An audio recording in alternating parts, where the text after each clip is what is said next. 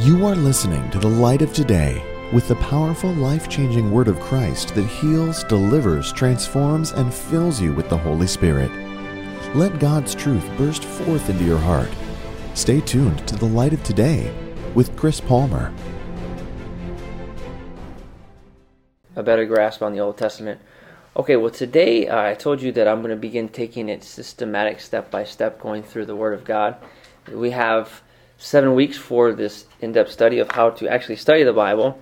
Um, and as I said before, my desire is to really challenge your thinking, to make you think to yourself. If you walk out of here saying, "Man, I don't even, I don't even know the Bible," then I've done a good job um, making you realize. Because I know for one thing, I'm a person who's earning my master's degree in the Word of God, and as much as I've read this book and even written books about this book, there's still a lot that I know that I have to learn and understand about it. So once you get to that point where you say, "Well, I know a lot about the Word of God," you're in a dangerous position, right? We're going to take it step by step. Um, before Christmas, I talked about Old Testament law, what the law has placed in our lives about the law, um, because we get mixed up. We talked about, like I said, the Old Testament, but tonight we're going to go into the poetic books of the Bible, and we're going to talk about Old Testament poetry. Someone say poetry. Poetry. Poetry. For people that think that the Bible is just a bunch of letters and the Bible is just a bunch of narrative, you can egypt yourself with the fact that God has used all genres to speak to us. Mm-hmm. If you look in the Bible, you're going to see songs and lamentations. You're going to see wise sayings, which are nuggets like Proverbs. You'll see that there's, like I said, epistles and letters. We'll talk about that. There's ap- apocalyptic literature. We don't necessarily have that genre nowadays, but back then it was it was very popular in the days of the New Testament to write end time literature, even amongst the popular Greco-Roman world. And um, you also have things that are in there like um, there's jokes in the Bible. There's people that all sorts of stuff. And uh, but one of the things I want to focus on is uh, the poetry books in the Bible. Now let me read to you what the Bible says about it. Ephesians 5, 18 and 19 says, Don't be drunk with wine, because that will ruin your life. Instead, be filled with the Holy Spirit, singing psalms and hymns and spiritual songs among yourself, and making music in your heart to the Lord, and give thanks for everything to God the Father in the name of our Lord Jesus Christ. And then it says in Colossians 3:16, "Let the message of Christ in all its richness fill your lives. Teach and counsel each other with all the wisdom he gives. Sing psalms and hymns and spiritual songs in your hearts unto the Lord." You will find that when Paul is saying sing psalms and hymns and spiritual songs, he was referring to Christian songs at the time, but he was also referring to the book of Psalms. When you study the book of Psalms, you'll find out that there are 150 collections. These were what you would call temple hymnals. You know, you go to church now, right? Mm-hmm. You see that there's like hymnals, or you go to the old Baptist church and they say turn to song selection number 176, and you open it up and you sing that song. You know, you say, Who, whose idea was this? Well, if you were in the temple of Solomon, when it was restored after the Babylonian exile, they had their own temple hymnals, and this is what we have as the book of Psalms. It was a very popular book that was known amongst Jesus' day. And these are, most of them were written by David, some of them were written by Solomon, some of them are written by uh, Asaph. But somebody, after the Babylonian exile, came together and took all of the popular, if you could close this door sharp, please, or someone close the door. Someone uh, came along and says, you know what, these we have all these great songs of David's distress, all these great songs that talk about Israel's history. Why don't we put them all together and use those as something that we can use in the temple to give honor to God? And they took those psalms and they put music to them, and it became something that was very popular in Israel's day. And I'm saying all that to say this that poetry is something that God has chosen from the Word of God to teach and use because it's extremely different from a letter. How many of you have ever read an instruction manual on a microwave? Mm-hmm. Ever read an instruction manual when you get a car? How's it read? Take the seat belt, put it in the buckle, do A, B, C, D, E, F, G, H, I, J, K. Furthermore, next step, secondly, thirdly, fourthly, blah, blah, blah. And it's very meticulous, it's very precise, it's very to the point, it's very exact and matter of fact. Am I right? Mm-hmm. Do you know that this is how the church has become? in a lot of word circles. We have become very technical, very A, B, C, D, point by point by point by point. And you become this way when you only focus on the writings of the epistles and the letters. When you focus on the mind of Paul, because the Apostle Paul was a very technical uh, writer. When you look at the letters, he was a lawyer arguing for his case. He uses words like furthermore and indeed, and because of this in his letters. But you will not see this when you go to the poetic books of the Bible.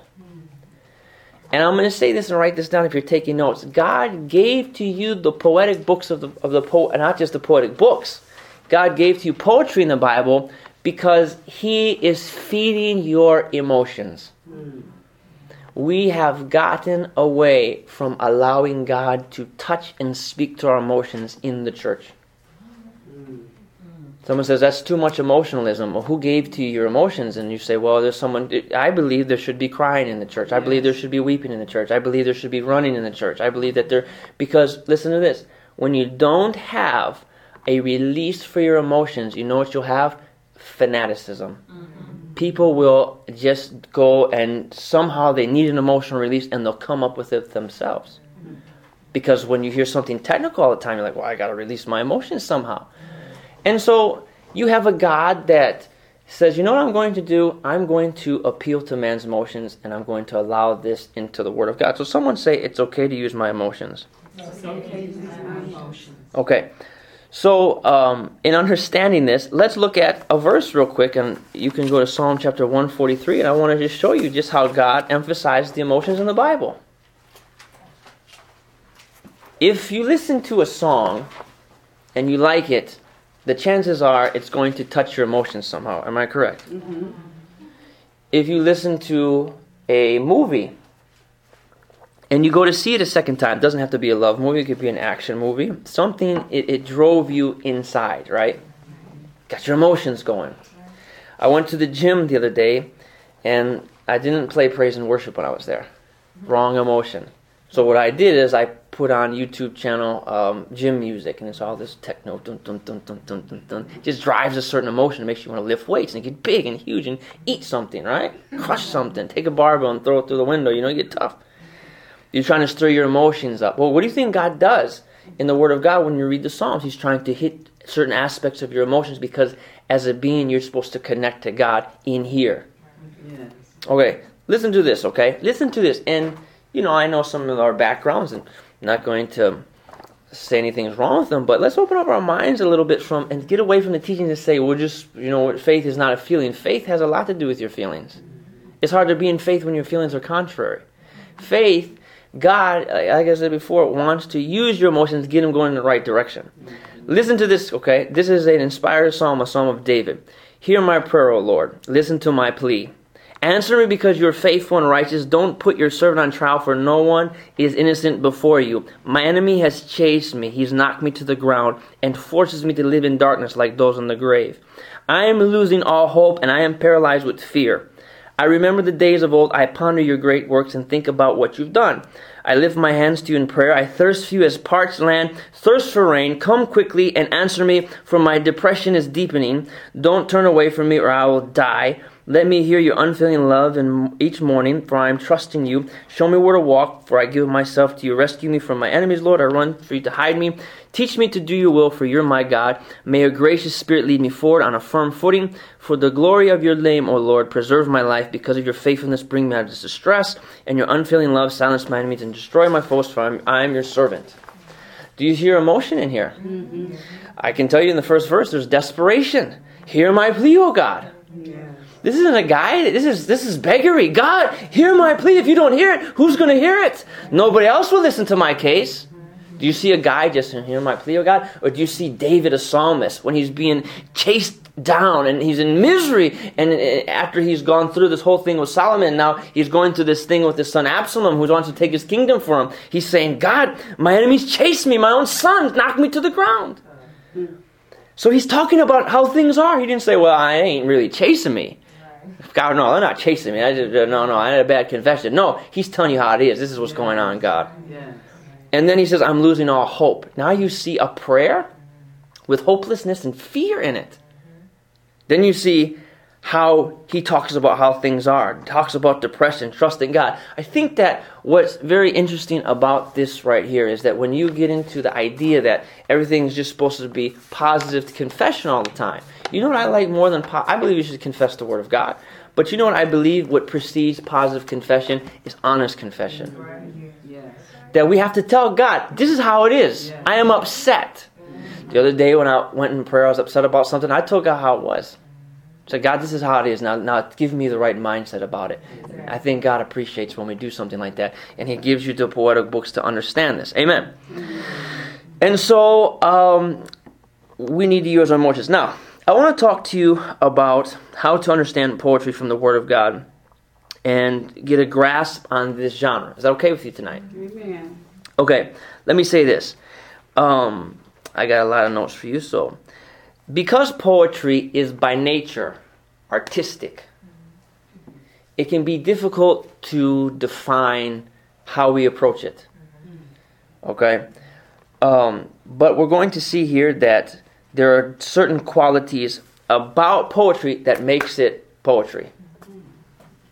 So when you see, you say, okay, this is poetry, now let's approach it. The first thing about Old Testament poetry is that it is very abrupt. If you're taking notes, you can write this down. It's very abrupt. Now, I told you how it differs, so listen to this. You look at Old Testament narratives and you find out that they use a lot of words to describe what Samuel's doing, what Joseph's doing. You know, we looked at these verses yesterday. But in poetry, the author, or the narrator, whoever you want to call it, the author, is not mincing words. He's not saying in five words what he can say in two. Okay?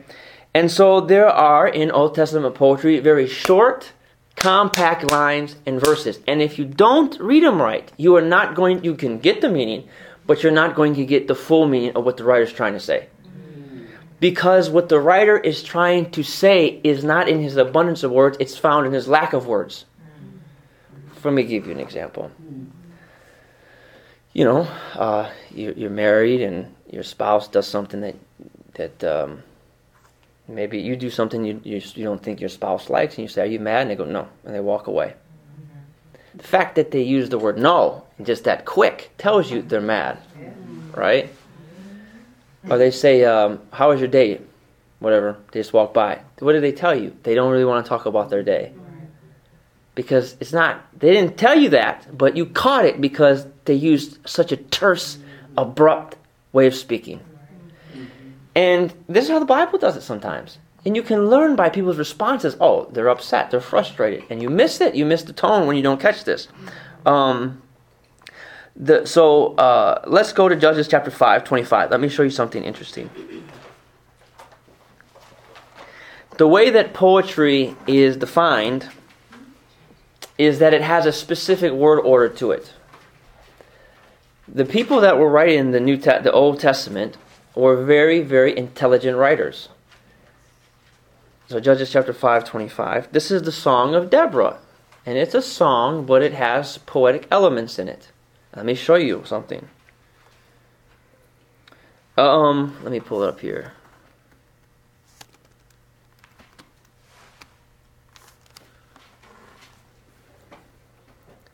Okay, now listen how it reads in the New, New Living Translation here. So Sisera asked for water, and she gave him milk. In a bowl fit for nobles, she brought him yogurt. This is how it reads literally in the Young's uh, translation. And this is a translation that the, Young's literal translation. If you want something that's challenging to read, but it puts it literally word by word in the Hebrew, this is a good translation for you, unless you understand Hebrew. And this is what it says. Water he asked, milk she gave, and a lordly dish she brought near butter. Do you catch the poetry now? You see it? If you were a Hebrew mind, you'd say, "Oh, this is this is rhyme and reason. This is measures to it. It's song." Where's the song? It's Sisera asked for water and she gave him milk. In a bowl fit for noble, she brought him yogurt. It's hardly poetic, but in the Hebrew, water he asked, milk she gave, and a lordly dish she brought near butter. Now you're like, whoa, whoa, whoa, whoa, wait a second. There's music in the Bible going on. And now we're opening up the meaning for you just a little bit. That this is now not necessarily supposed to be technical. We're looking at something that's supposed to evoke a lot of emotion. And so um, you start seeing that, and it helps you to understand what you're supposed to do with this. You hear what I'm saying here? Now, uh, yesterday I put a tweet out because uh, there was a baseball pitcher who was just given a contract for $210 million. And I tweeted and said, it's because of Max Scherzer that fans have to spend $18 for a slice of pizza and a Pepsi at a ball game. Now, somebody decided to retweet me or tweet back to me and say, um, well, what about Prince Fielder and what about Miguel Cabrera and what about and they went on and on with a bunch of players. And I said to them, I'm using Max Scherzer as synecdoche to represent all the overpaid players. And then they said, well, $18, I don't know what stadium you're using. And I says, I'm also using $18 as hyperbole to represent anger at high prices. It's maybe not 18, maybe it's 12. So you have these people that are being technical. You're missing what I'm saying. Uh, what, what am I really saying? I'm mad that there are all a bunch of overpaid players that are causing fans that are blue collar workers that have to pay all this money to eat at a baseball game. But we don't have the money to eat and you're going to go on your contract. So you want to turn into an argument. But what am I really saying? I'm mad at overpaid baseball players. Do you know that's what we do with the Bible?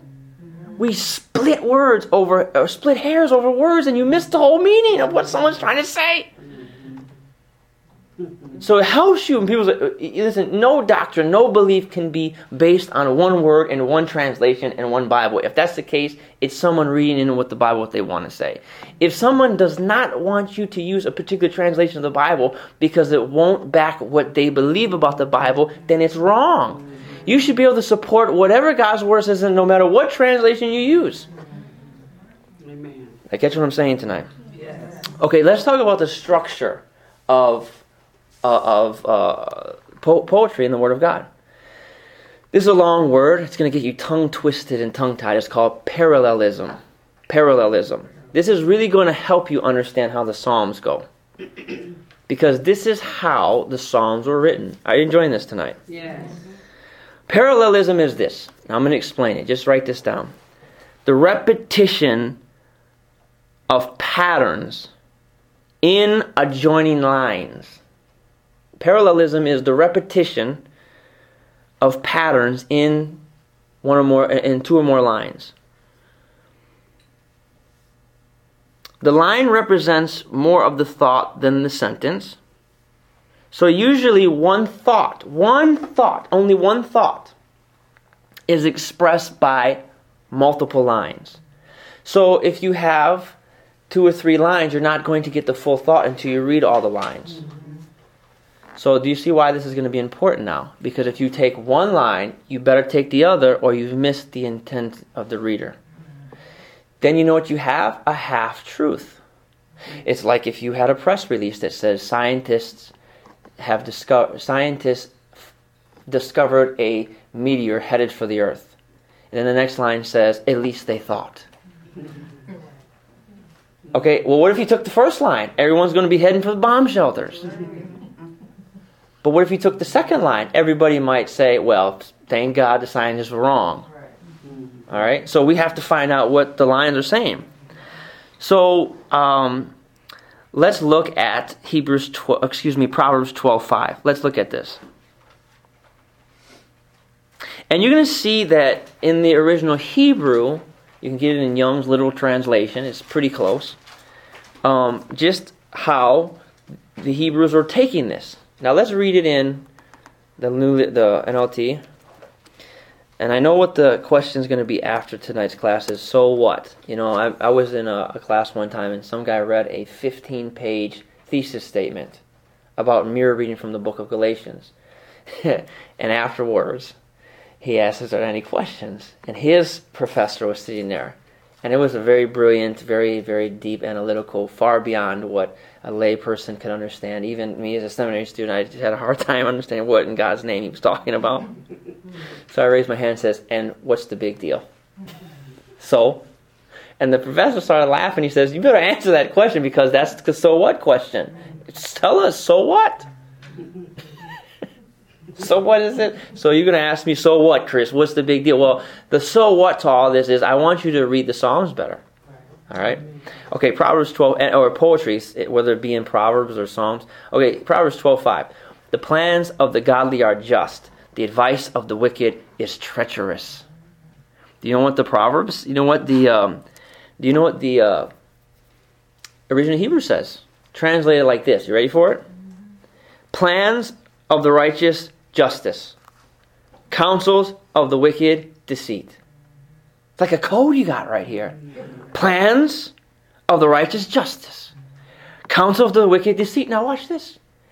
In each, in the original Hebrew, each line has three words. Three words to this line, three words to this line. Plans of the righteous, justice. Plans of the uh, counsels of the wicked, deceit. Do you know if you read that in your back in, in, in days of Israel, old Israel, you wouldn't forget that. Mm-hmm. And not only that, you'll notice right here that each word in each part of the line is the same part of speech and corresponds to the word in the second line. Plans versus counsels. Of the righteous versus of the wicked. Mm-hmm. Justice versus deceit. Mm-hmm. Now, knowing that, look at it again in the New Living Translation. The plans of the godly are just. The advice of the wicked is treacherous. Do you see it's one thought now? What is the one thought? The one thought is very simple. That the way of the righteous is better than the way of the ungodly. In this area in particular, it comes down to what they speak as far as direction for your life. But you know how you miss out? You say the plans of the godly are just. Glory to God. No, no, no. It's it is a contrastive element that's trying to show you why you should be godly and why you should listen to godly people. Are you catching this? Okay. That's parallelism. So there are three different types of parallelism. Are you ready for these? Mm-hmm. Do you guys like this? Mm-hmm. You know, you don't grow by hype. You're talking about a service with a bunch of hype, and you're not. Gonna, it's not going to make you grow. This will help you to grow. There are three different types of parallelism. The first one is synonymous.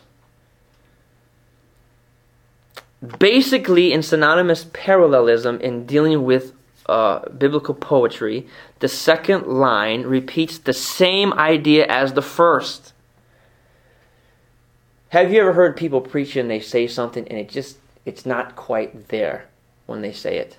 So what do they say? It, well, in other words, right? When you hear someone say in, in speech class, you don't, you're trying to stay away from using this, this term in other words. Because if you're saying it in other words, you're not, you weren't clear the first time. Do you get what I'm saying?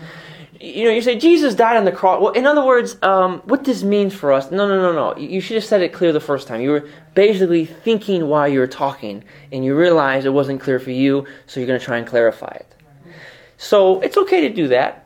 I might I do it sometimes, or maybe more than I think. But you'll find that in Old Testament poetry, he tries to put it to you in a different way. He says it once, and then he says, "Let me show it to you in a different light." Here's one that we all know.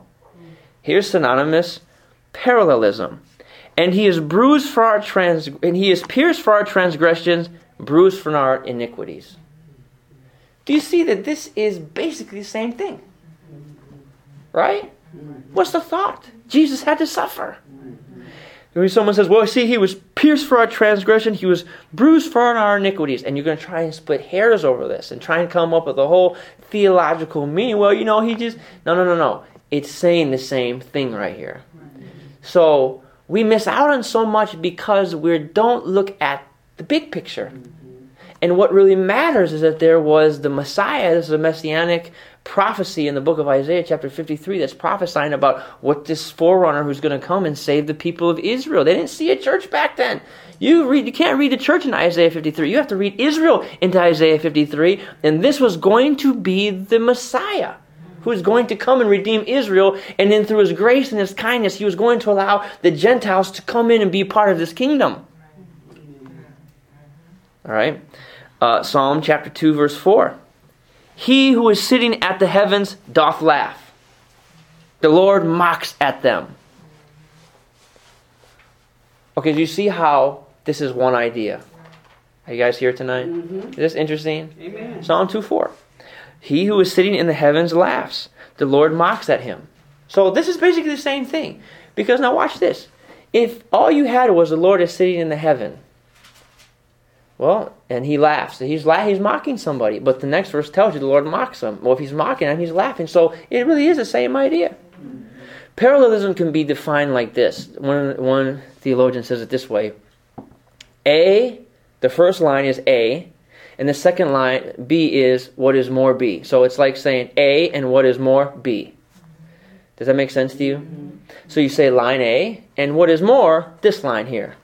So you could say, uh, Chris went to the mall today. Chris likes to go shopping.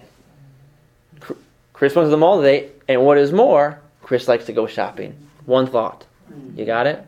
This is going to help you read the Psalms, okay? The next type of parallelism is developmental. Is this boring you guys tonight? Okay, we're going to show you some interesting stuff here in a second. This means that a second line can give a reason or provide an answer. It provides you an answer for something. Here he is in Psalm 31 21. Blessed be the Lord. Well, why? Why should blessed be the Lord? For he has wonderfully shown his steadfast love to me when I was in a besieged city. Now, if you had the uh, un- the ability to understand Hebrew um, scales, you would see that this is all rhyming in some way or degree or another. It's it's very uh, it's got the same um, uh, what's the word I'm trying to think of? It has uh, measures to it, but the same sense, the lines are showing each other. But this is giving you a reason. It's not just the same idea; it's providing more. Psalm 119, verse 9 How can a young man keep his way pure? By guarding it according to your word. So now it's giving to you an answer. Okay? Um, and the next one, form of parallelism, is illustrative or emblematic, which means that the first line conveys an idea and the second line illustrates it with an example or a symbol. I'll give you an example myself. O Jehovah, my Lord, my strength, my salvation. Line 1. Line 2. Thou hast covered my head in the day of armor. So basically, God is my salvation. Well, illustrate to me. You have covered my head in the day of battle. Now, did he literally cover his head? No, he's speaking metaphorically. The covering of the head represents protection at that time. Right? Okay. So I'm telling you all this to be aware when you're reading. Look at it, and we're going to do an exercise in just a second to see how it works. Okay? And then there's contrastive, which means that the lines are put juxtaposed, are juxtaposed next to one another. Remember we talked about how the Bible in the Old Testament loves to take two characters who are completely opposite and put them in the same scenario, mash them together, and just show how it doesn't work. You have Saul, who is this tall, the Bible calls good looking from a rich family, and then you have David, who is the underdog, poor, nobody's a stepchild, kept in the broom closet, but he's got a heart that's ready to fight, and the Bible puts him into a whole book for Samuel, and they square off, and David becomes a champion. This is irony. Isn't that awesome how God does that?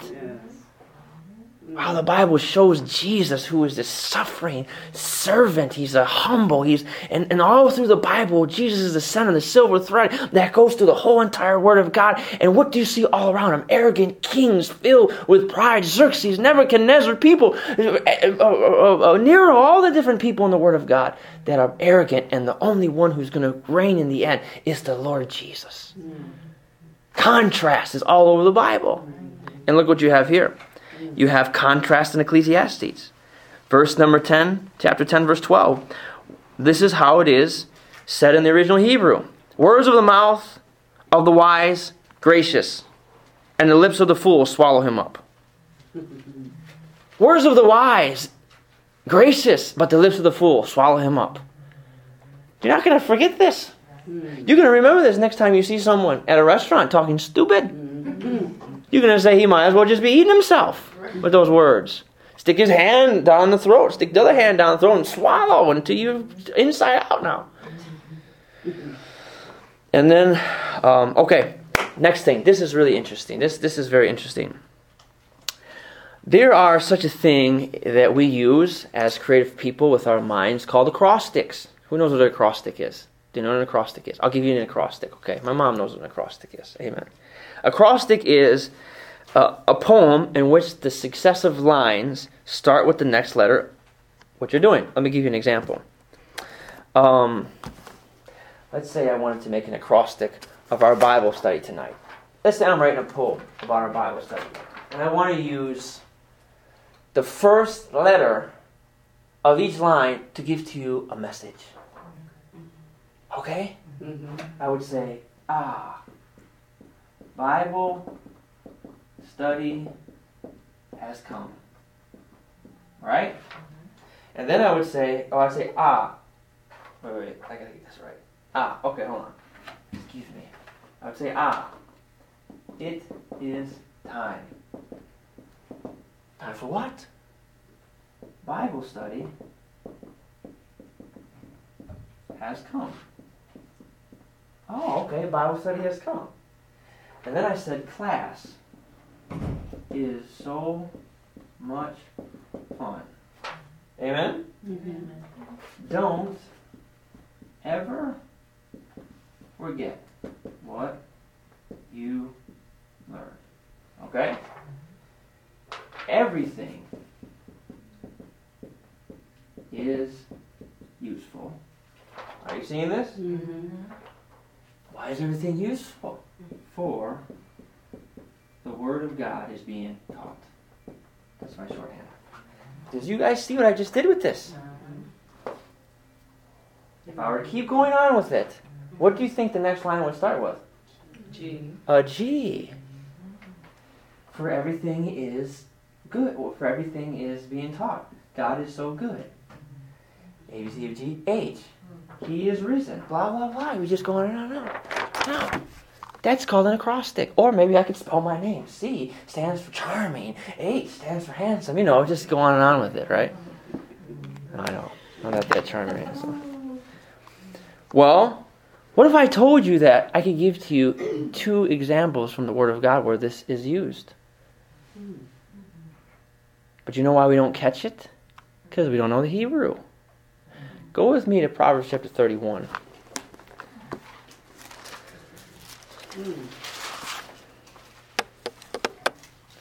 Proverbs chapter 31. Now, I know a lot of you hadn't been to some women's conferences.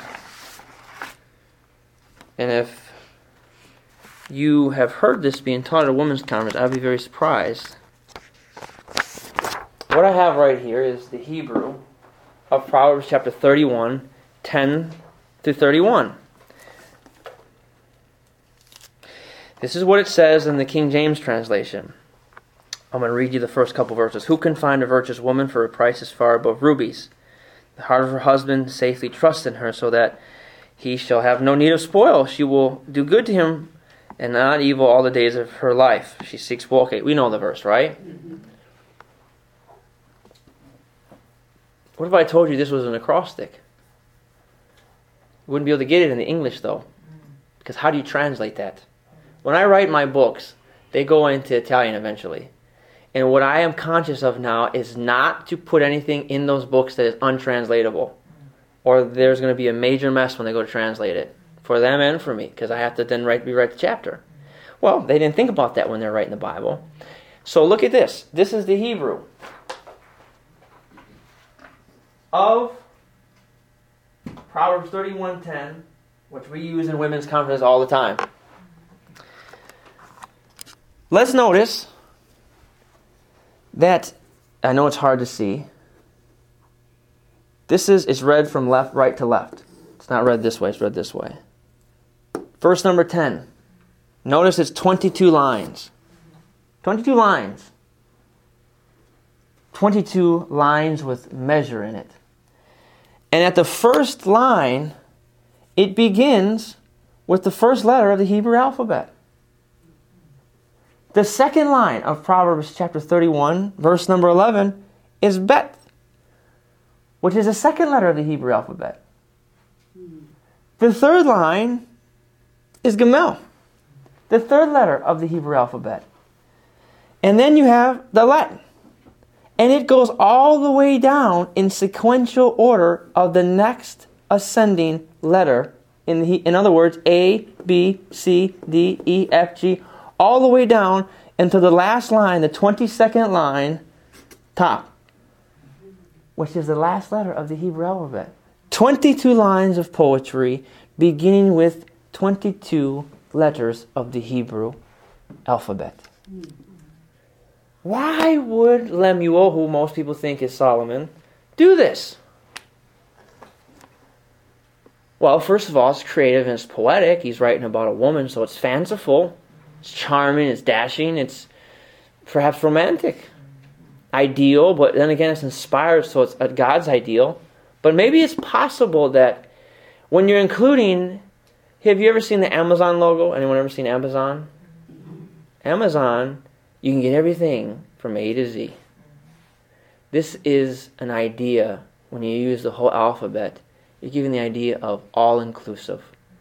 It is nothing left out, everything you need. And when you read this as a Hebrew person in Judaism back in Solomon's day, you're saying to yourself, This is everything I need in a woman from A to Z. Isn't that interesting? You know, you want the, the, the most interesting example of Old Testament acrostics is? Go with me to Psalm chapter 119. Longest chapter in the Bible. Mm-hmm. You know, the, the, the one year plan, this is all you're reading for the day.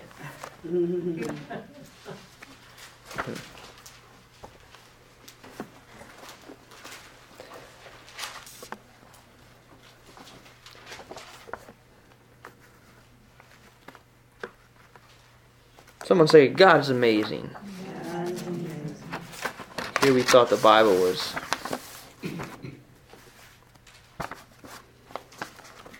Okay. Psalm 119.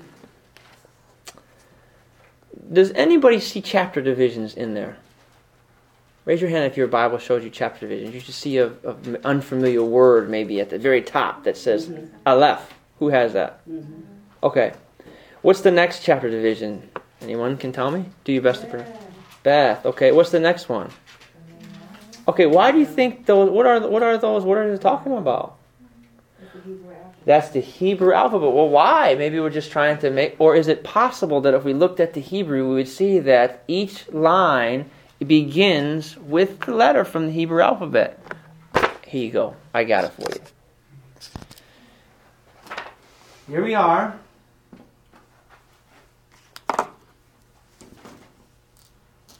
The first eight verses of Psalm chapter 119 begin with the first letter of the Hebrew alphabet. The second eight lines begin with the second letter of the Hebrew alphabet. The third eight lines begin with the third letter of the Hebrew alphabet. And guess what? It goes all the way. So if you take 8 times 22, you get the amount of verses that are in Psalm chapter 119. There are 22 chapter divisions, 8 verses each, all going with the same letter of the Hebrew alphabet. This is how the Old Testament was written. Isn't that amazing? Makes you want to go learn Hebrew and all this stuff to find out what's going on. And guess what? It's rhyming. Makes you wonder what the praise and worship was like in the temple. I was talking to a guy who was into Hebrew songs, and he told me that the reason why we can't really fully appreciate this, the the the, uh, the songs then is because nowadays the measures and scales that we use in church are, you know, um, thank you Lord, I just wanna thank. He says that in Hebrew, it's like listening to uh, Middle Eastern music. Scales are very erratic and quick, like this, but it's all rhyming. It's beautiful, beautiful music, and that's what's going on in the Psalms. So that's an acrostic. So unless you know Hebrew, you're not going to catch it. That's why I'm telling you that these are written. Let me go back to what I first said. These are written to evoke your emotions. Not to make you intellectually dissect it and pull out some kind of doctrine to support your point on what this is supposed to mean. This means right here that God is saying that, that no, no, no. What it means is that there's a thankful heart, somebody that's in distress, somebody that's upset, and is trying to find a way to express themselves before the Almighty God. That's all it means. Using what they know best to do it, and that's music, scales, and measures, and poetry. Amen. I'm going to skip over the um, different type. I'm going to skip over uh, what we talked about irony and uh, similes and metaphors, hyperbole, exaggerated beliefs, like my tears have been my food all day, night, all day and night. That's obviously he wasn't eating that. That's just hyperbole. I'm going to skip that because we talked about it in our introduction. Um, let me just say this: there are seven different types of poetic categories that we can learn from. And uh, I want to get to our exercises before we leave tonight. Number one, there are laments. Laments. This is the biggest group. Laments are um, over 60 psalms are laments. And this is usually somebody that's kind of complaining to God or upset, crying out to God, asking for his deliverance. The whole book of Lamentations is nothing but laments, and the whole book of Lamentations is acrostic in nature. The six, six, six of the seven chapters, all are acrostics, like I just showed you. So you see, the whole book is poetic, and it's someone complaining to God, "Help me, help God! The city has been broken down, the walls. What are we going to do? Let me take poetry and add it to that. You got it." There's individual laments, Psalm, uh, Psalm chapter 3. Many are they that trouble me. Many are they that of my soul. Some people only know that because of Byron Cage. Byron Cage didn't write that. That's David complaining. Everyone's around me. This is God help me. So that means that it's okay for you lament every now and then. You should lament before God. God, I can't find a spouse. There's no man in the land, God. You know, whatever. Then there are thanksgiving psalms used to express joy to the Lord because something had gone well. Psalm 34, Psalm chapter 124. Rejoice, all Israel, all you people be glad. This is, uh, this is a psalm of thanksgiving. Then there's hymns of praise that focus on God for who He is. Psalm 111. Blessed be God, Maker of heaven and earth. It's not. There's no. any, There's only. There's really no reason other than He's God and He's wonderful. Then there's salvation history. This means that Israel is reviewing the history of God's salvation hand and delivering the people of Israel out of Egyptian oppression. And it gives to you a synopsis of what it was like being in Egypt, even though David wasn't there or whoever was writing it, they have the history of that time. So they talk about God, you've been faithful, you carried us out. This is Psalm 105. Then there are Psalms of celebration and affirmation. And here you see covenant renewal, liturgies, which means that Perhaps you take the covenant at Sinai, which is Psalm 50, Psalm 81, and in poetic form, the psalmist is expressing the need for Israel to renew that covenant. Let's get back to getting back to what we used to get back to, you know? Then there's kingship psalms, which deal with the king. We're going to look at a kingship psalm in just a little bit when it talks about the psalmist's prayer for the king. Not God, the king at the time, the king of Israel. We're going to see in just a minute Solomon's prayer for himself when he became king. There's enthronement psalms. That means that this is uh, celebrate the enthronement of the king of Israel. Then there's songs of Zion, which is uh, things about the wonder of Jerusalem, how it's God's holy city, and and then there's wisdom psalms, which are much like Proverbs, can be read along with the book of Proverbs. You'll see that in Psalm chapter 36. And then there's songs, uh, psalms of trust, like Psalm chapter 91. Okay? What are the benefits of the book of Psalms? They can be used as a guide to worship. They teach us how we can relate to God honestly. Someone say, be honest with God. Yes. If you're mad at God, go tell him you're mad at him. You won't be mad at him by the time you're done. If you're sad, tell God you're sad. I don't get to my confessions until after I get done being honest. Mm-hmm. If you're afraid, tell God you're afraid. Mm-hmm. Soak your couch with tears. Amen. Amen. The Psalms demonstrate the importance that reflection and meditation on God, what it can do for us. Okay, Let's do an exercise. Let's go to Psalm chapter 72. Psalm 72.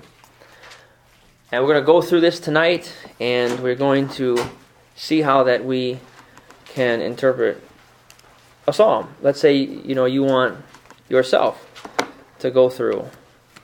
Are you enjoying this tonight? Yeah. Is anyone learning something new? That's why I do this class. You know, it's Tuesday night. It's low key. I don't advertise it hard. You know, I just do the class. Let's take chapter uh, 72, 12 through 14. And what we're going to do right now is we're going to pretend that you're by yourself uh, in your devotion time and you want to take a psalm and you want to get the most meaning out of it, okay? Can we do that?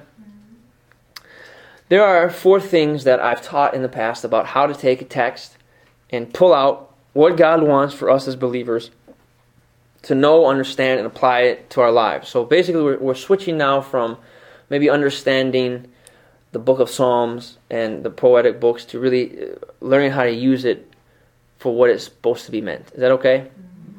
Okay. Let's read it. For he delivers the needy when he calls, the poor and him who has no helper. Now, do you see? Do you already see right now? This is scaly, right? For he delivers the needy when he calls, the poor and him who has no helper. See the poetry going on? He has pity on the weak and the needy. He saves the lives of the needy. Now you're seeing repeated words. From oppression and violence, he redeems their life, and precious in the blood is their blood in his sight. Wow, it sounds like it's rhymey. I mean, maybe in our English it rhymes, maybe in the Hebrew it rhymed. I didn't look at it, but at least we can start to see that there is a definite structure to this that is indicating it's supposed to be taken in song, right? So when you look at a passage like this, what is the first thing that I've taught that we should do? First thing that we should do is we should decide what this would have meant to a biblical reader at the time. Right? Mm-hmm. What does this mean to someone who was living in ancient Israel? Well, let's do what uh, we've taught, and first let's try to use, maybe to answer this question, let's try to find out what it means by using what we just taught you. How's that? In verse number 12, he will rescue the poor when they cry to him, he will help the oppressed who have no one to defend him. Do you notice that's parallelism, right? Each line has a similar meaning. He'll rescue the poor when they cry to him, he'll help the oppressed who have no one to defend him. So rescue the poor. Who is the poor? The oppressed. Why is the poor crying? Because no one is there to defend them. When it says they cry, who are they crying to? The king. Answer if they cry. Are they just out in the streets crying? Who are they yelling at? They're yelling at the king. Hear us, king. We have nobody. We are poor. We're homeless. We've been put out. We've been laid on the streets. We there's no system here to help the poor. We can't get ahead. Will you help us, king? And this is, you know, the background of this is this is Solomon before he became king, praying and asking God for wisdom, and he's making a commitment now. And he's saying that this king, me, when you put your wisdom and your justice and your anointing on me as king, that what I'm going to do is I'm going to rescue the poor when they cry to me. Are you seeing this now? Okay, so you see the parallelism. You see the developmental parallelism in the second line. Look at what it is. He feels pity for the weak and needy, and he will rescue them. Okay, you see how this is one thought now? He's walking down the street, he sees the weak, and he pities them. So why will he? Why does he feel pity? Uh, he feels pity. So if he, he, why does he rescue them? Because he feels pity for them. Okay. And then you see the, the, the, verse number 14. He will redeem them from oppression and violence, for the lives are precious to him. So when the king is redeeming them out of oppression and violence, why is he doing this? So when someone walks by and says, King, why did you help the poor person? Why did you do this? Because he's an upright king. And the poor are precious to him. Now, this is different. Look at the contrast now from all the other kings of Israel. Is this different from Absalom? Of course it is. Is this different from Saul? Absolutely. Who, but what about this? Do you see a foreshadow, a type? Who does it sound like to you? Who do you know was a great king that walked around and helped out the poor and had compassion on the needy? Jesus. Jesus. Right? This has definite, definite prophetic element in this. This is not just about Solomon. And yes, it was about Solomon, but guess what? Now we're seeing the introduction of the prophetic that goes into this. Think about what it means for your life. God may give to you a song. That's why I say, when open your heart to be used, psalms, hymns, spiritual songs. When you're praying and the Spirit of God is, comes over you and you feel something, it is not unusual for it to come out and have scale and measures to it. You start speaking to yourself in that psalm and hymn and spiritual song. It's applying to your life, but write it down and look at it. You might see that what God has put in your life not only parallels your life, but maybe the suffering of Jesus or parallels your life and something like this. There are usually elements in there that you can see. This is a bigger picture. Has to do with me and Jesus. Has to do with me and the Father. Has to do with me and the eschaton that's yet to come. Wow, that God would put His inspiration in us and make it three dimensional, four dimensional sometimes. Isn't it amazing? Wow. Okay. Let's uh, enter into the emotional world. If we're trying to decide, are you guys enjoying this tonight? Okay. Let's enter into the emotional world, perhaps, of what this meant for somebody in that day. Picture uh, the, and imagine the needy calling out. You know, you have to ask yourself these questions. What would be like if you were needy? What would it be like if you're homeless? How fortunate is it for the one calling that the king has compassion and defends the one that's needy? What a relief the poor person feels when he finds out that the king in Israel is someone who defends them. And uh, so that's part of the discovery, what it meant for a person in, in that day. And then um, the next step, when you're taking apart any passage you find in the Word of God, is to differentiate between, now that we know what it meant for the Old Testament saints, what does it mean for us today? And to do that, you have to decide, first of all, what are the differences? What are the differences? Well, number one, we don't have a king. We have a democracy. They had a, a, a, a you know, really a kingship. So we don't have a king. We have an elected president who can't do whatever he wants. You know, he can only extend his executive power as much as Congress and you know the judges allow him to do it. Um, and uh, really, here in America, the poor are looked upon pretty favorably.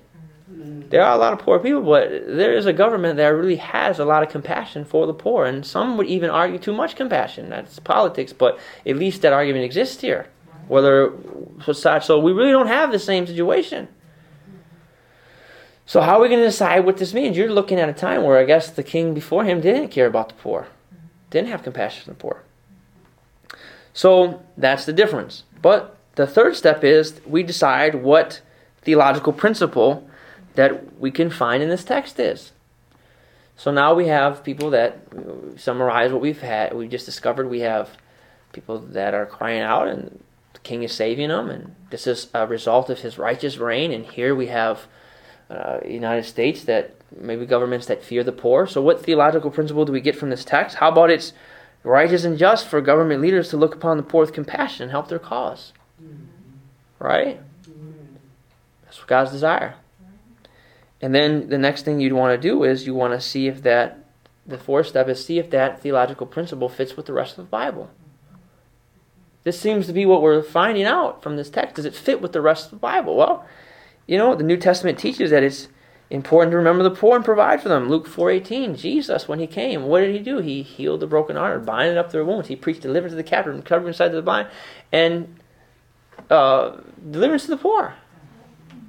So if Jesus was a king and he did it, then I guess it's good. And then you have the apostles that told Paul in Galatians chapter 2, hey, you can go out there and do all the missionary journeys you want. Go wherever you feel God's leading you to go, but don't forget about us poor saints in Jerusalem. Send some money to us.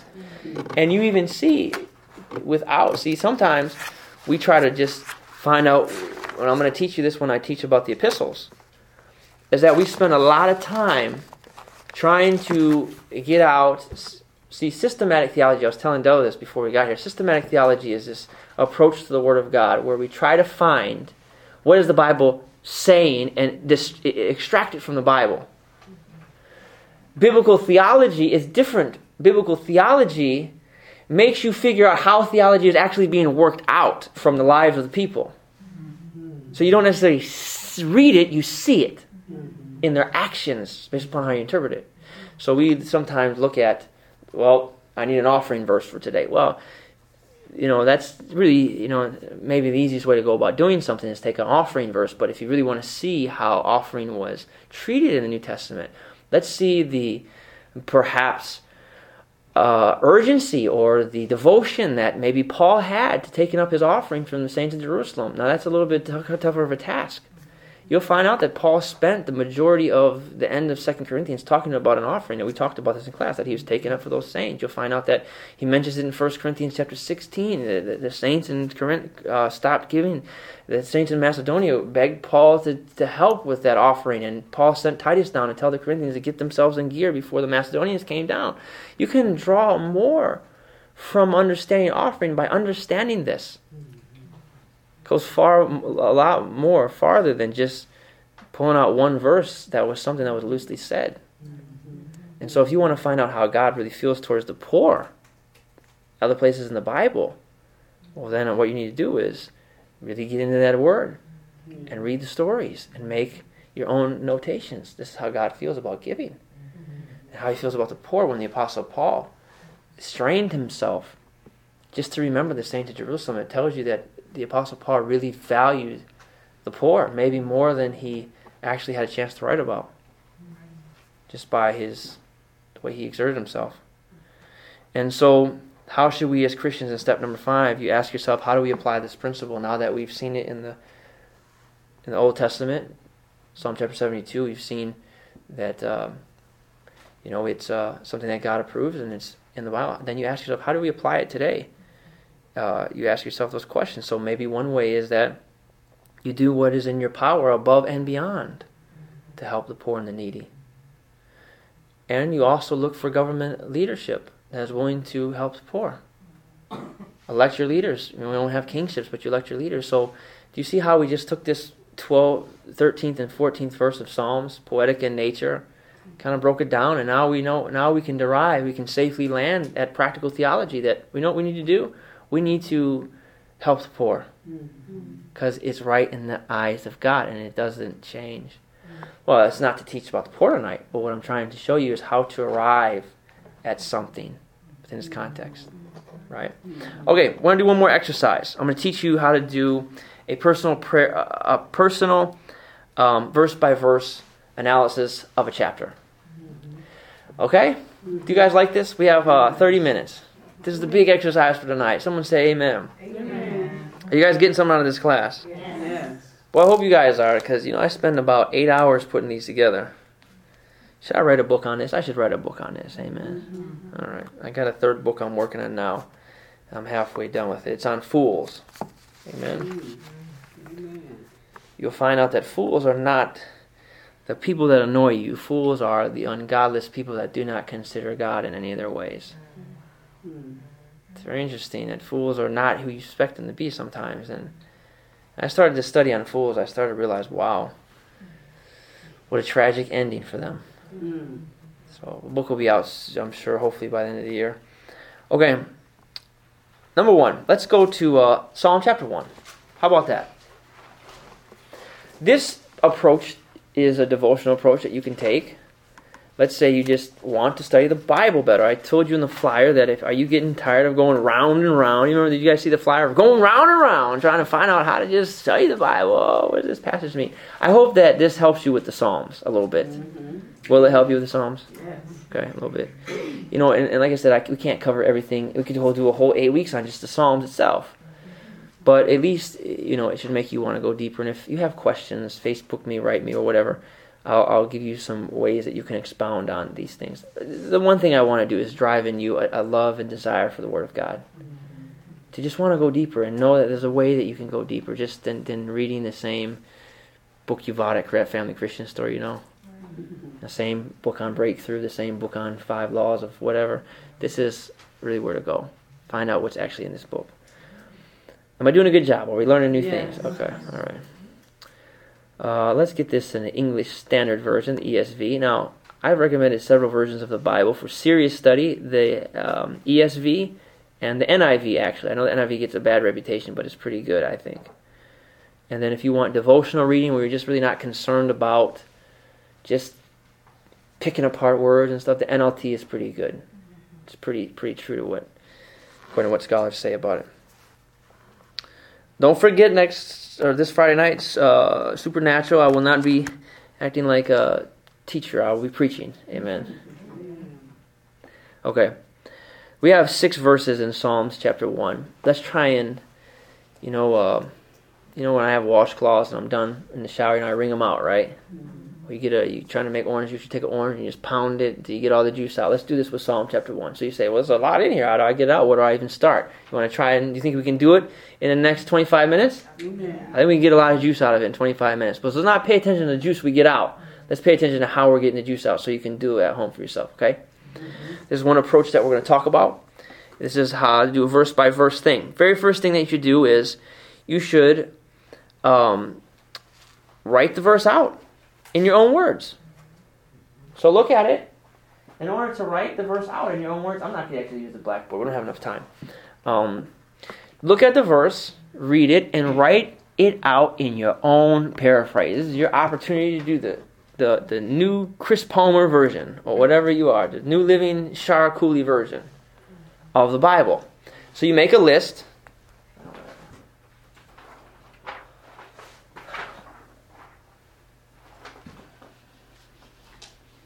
This is really good for you when you just got maybe a half hour, mm-hmm. 25 minutes, 30 minutes, I don't know, an hour, whatever you want to do. Mm-hmm. Tanya sends me her homework. I love it when she does that. I get to see that she's really learning something. You know, I mean, I'm not. I'm not going to get a degree from me. I'm not going to hand you some type of certificate or anything. I'm just going to applaud you if you do well, and tell you when you don't. but I have teachers that mark me down. I got teachers too, you know. So, okay. So you take the first. The way I would do it is I'd put verse one, verse two, verse three, verse four, verse five, and verse number six. Okay. Mm-hmm. So then let's let's put the verses in our own words. But here's what I want you to understand. May they be your own words, not the words that are here. Get away from what the Bible's trying to say and put it in your own creative language. Sometimes when you tell people to do these things, they just put the verse down itself. No, no, no. Really think of your own way of saying it, okay? So let's read what we got. Blessed is the man who walks not in the counsel of the wicked, nor stands in the way of sinners, nor sits in the seat of scoffers. Well, right away, we're already seeing parallelism going on. Mm-hmm. That these four lines are all saying the same thing in a different way. But there's an interesting element to this. Stand, excuse me, walk, stand, sit. Walk, stand, sit. Walk, stand, sit. Walk, stand, sit. We'll get to that in just a little bit. But let's say this in my own terms. I'm going to give you the first one. The blessed man does not live like the wicked. Pretty simple, right? Mm-hmm. Verse number two but his delight is in the law of the Lord. On his law he meditates day and night. How about the blessed love to consider the word of God at all times? Mm-hmm. See, day and night is not like, that is another way of saying all the time. Well, we gotta meditate at the day and at night. When you wake up, you better meditate. When you go to bed at night, you better meditate. Or if you don't do that, you're breaking the word of God. I'm tell you what, sometimes uh, I start my day, I ain't pick the Bible up. Well, you know, you just that's dangerous, brother Palmer. No, no, no, no, no, because I'm always considering it in my heart. And how about back then they didn't have personal scrolls next to their drawer? They had to walk down to the temple.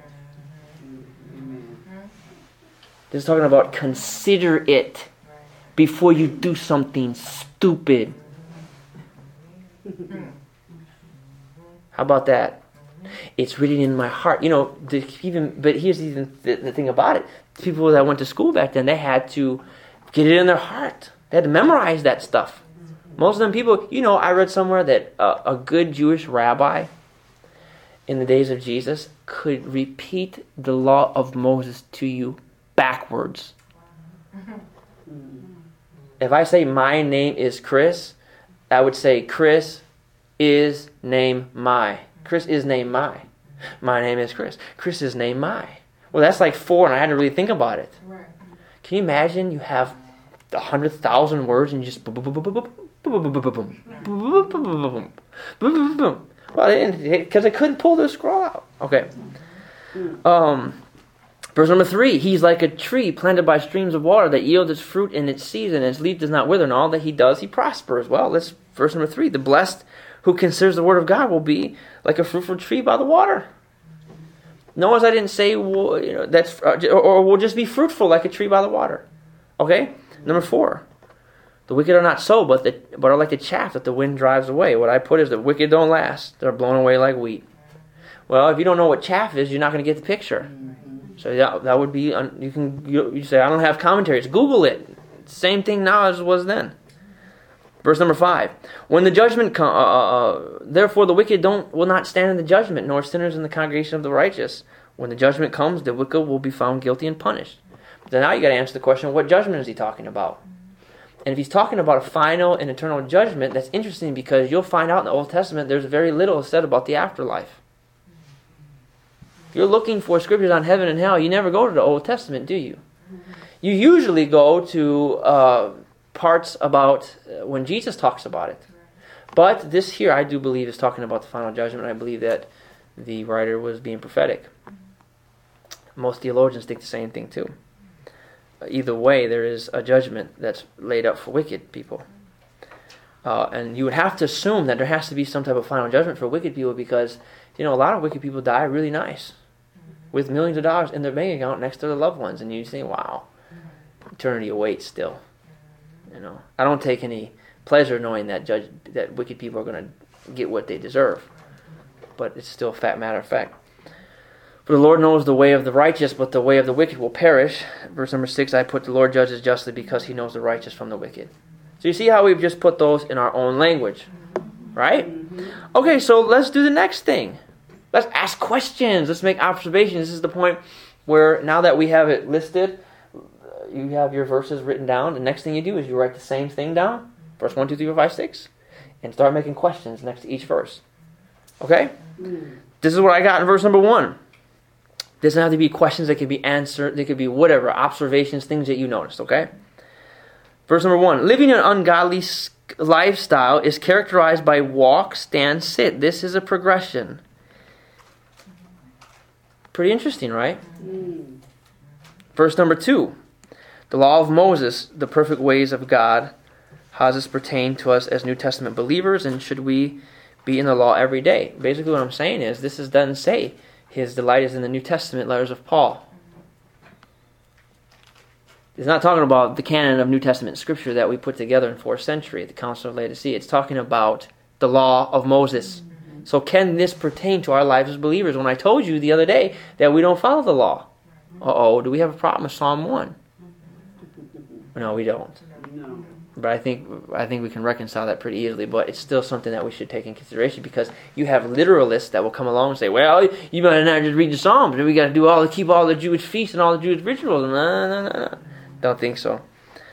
Verse number three. Is this saying that everything that we do shall prosper? What about those who meditate and don't get ahead?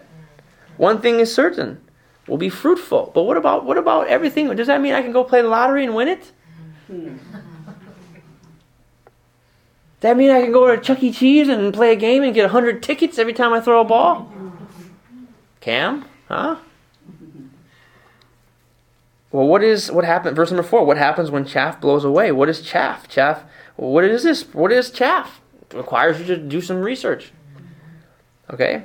Is the Bible teaching a final judgment? Okay, I got ahead of myself here.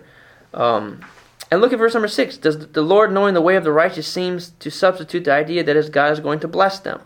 So uh, basically, what I'm trying to say right there is, um, well, I don't want to open up this can of worms. All I'm saying is, the Lord knows the way of the righteous, but the way of the wicked will perish. And um, the way of knowing the way of the righteous it doesn't say that God is going to bless the righteous, but he says the Lord knows the way of the righteous, so it's kind of inferring he's going to bless them. We didn't talk about representation because I didn't, I, I, skipped over for sake of time, but it's like, um, you know, um, okay, I'll give you an example of what representation is. Um, let's say after, uh, let's say after, let's say pretend hypothetically that Cameron has been bugging his mom Sarah um, to take him to Dairy Queen for ice cream well, Cameron has been asking her all night, but maybe he's been good, and so um, they leave, and Cameron says to his mom, Mom, are you going to make me happy and put a smile on my face? Well, he didn't say, Are you going to take me for ice cream? He told you what that ice cream would do for him. It would make him smile, but what's going to make him smile? I, he asked the same question, but he substituted for the effect of what the ice cream would do. We do this all the time.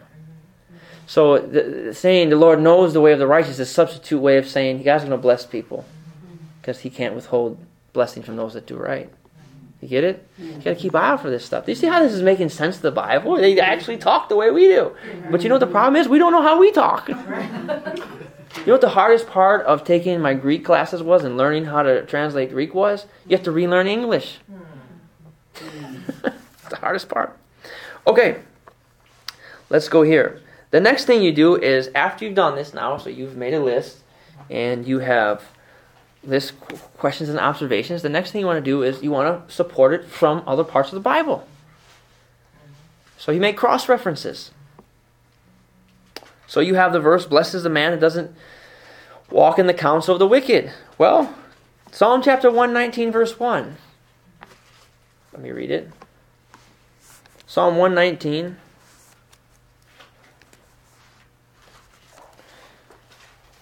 says, Blessed are those whose ways is blameless, who walk in the law of the Lord. Walk in the law of the Lord, what does that mean? It just means to live according to. See, that's idiomatic. It's an idiom. Um, just means to live. Are you guys learning something tonight? Okay. Uh, how about verse number two, uh, where it says that his delight is in the law of the Lord. On his law he does meditate day and night. I know we can think of one, Joshua 1 8, right? All right. So we got this is other places in Scripture. Now we're opening up to ourselves new possibilities. If one of these scriptures or chapters really strikes home with you, you can go to this chapter and you can do the same procedure on the next point of Scripture. That maybe, oh, Jesus says, Blessed are the pure in heart, they inherit the kingdom of God. Now your own Jesus letters, you can take this same procedure and apply it to that and squeeze some more juice. Right? You can not just have lemon, you can have lime. Lemon and lime.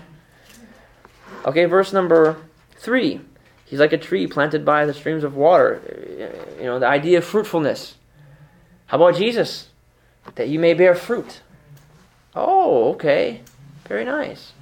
Pretty cool. Now we got Jesus in the Psalms. Sounds the same thing. That supported in the New Testament and the Old Testament, God's desire is for us to live fruitful, abundant lives. You know, this is so simple, but is the verse kind of starting to come full circle now? But you know why it's coming full circle? Full circle. Do you know what I have just done for you? You can thank me later. No, I'm kidding. I have gotten you away from the technicality of it and have now allowed you to see the bigger picture. Mm-hmm.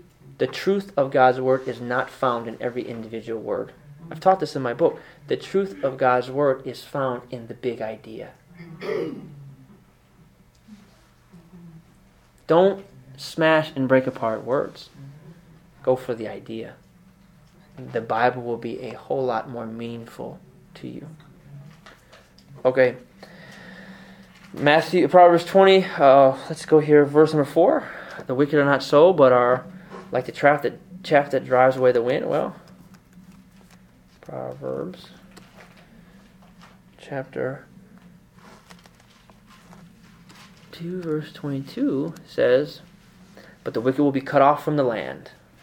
Sounds pretty, uh, and the treacherous will be rooted out of it. That's parallel, that's, uh, Uh, it's a synonymous parallelism right there. I gave you another verse. But the wicked will be cut from the land, and the treacherous will be rooted out of it. Now, let me just stop here and just show you uh, synonymous parallelism. Notice what it says: the wicked will be cut from the land, and the treacherous will be rooted out of it. Here's my question to you: Is it the same person, or is it talking about two different types of people? The wicked and the treacherous. That's exactly the same. The same, just using different word. It's like saying, "I caught the mouse. That dirty thing didn't have a chance."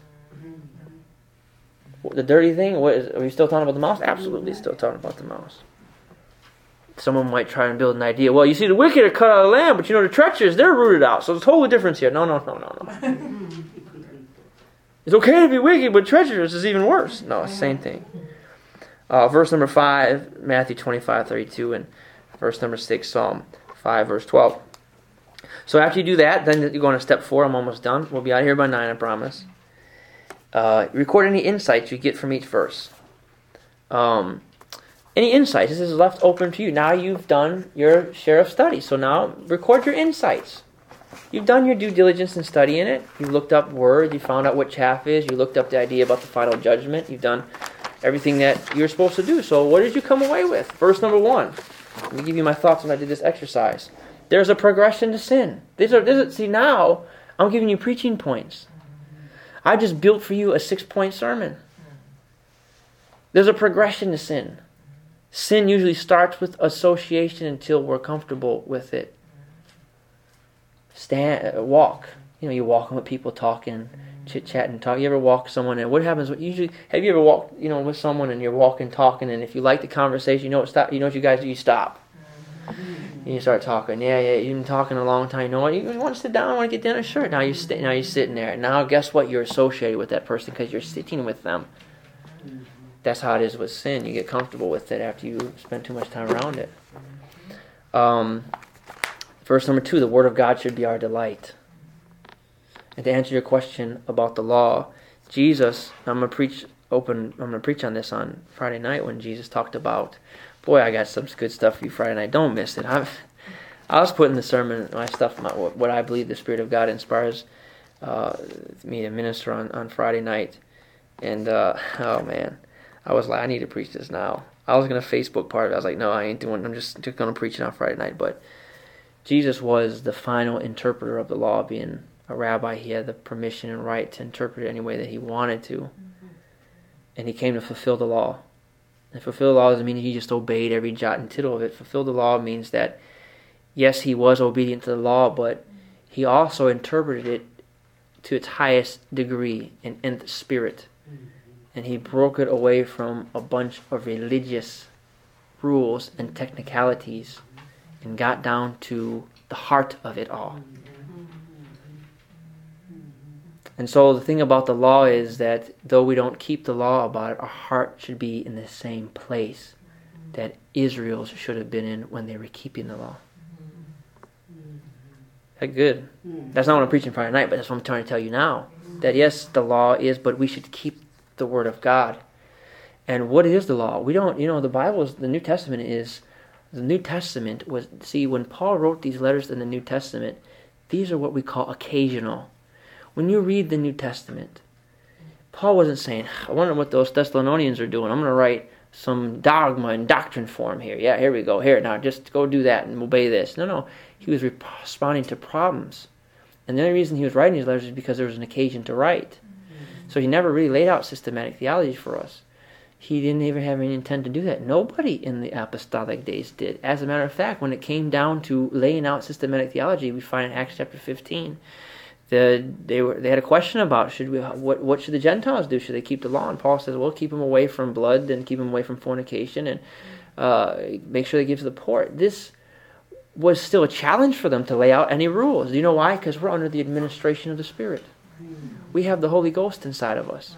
It lives inside of our hearts, and we should keep the Holy Spirit's leading with the same fervency as people kept the Word of God. So it's the heart of the matter. Amen. Amen. Verse number 3 through 4, there's a contrast. Both sin and righteousness have consequences now and eternally. Um, verse number 5, not being able to stand means to be found guilty. So it says, blessed, they won't be able to stand in the judgment. The wicked can't stand in the judgment. What do you mean stand? That's idiomatic for you're guilty. Mm-hmm. All right, so there's guilt that comes to sin. There's guilt that comes to wrongdoing. There's guilt that you cannot escape. And unless someone takes that guilt from you, you're going to pay, you're going to pay the penalty. Well, that's the entrance of Jesus now. Now it comes back to Jesus. And then the Lord is omniscient, omnipresent, and that makes him a just judge. Verse number six. The Lord knows the way of the righteous, so he sees, he's watching. Therefore, we can trust that in the judgment he was always watching, so he can make the fair assessment. Amen. Amen. And then the next thing you do is step number five, you write out a personal application for each verse. How do you apply the verse to your life personally? For each verse. Well, what do you do with verse number one? I put in verse number one, I must not associate with sin at all, lest I get comfortable around it and find myself acting like a sinner and being a sinner. Okay? Verse number two, the word of God should be considered at all times, and I should and should be what I use to order my life. When I'm obedient to the word of God, it makes life much more enjoyable.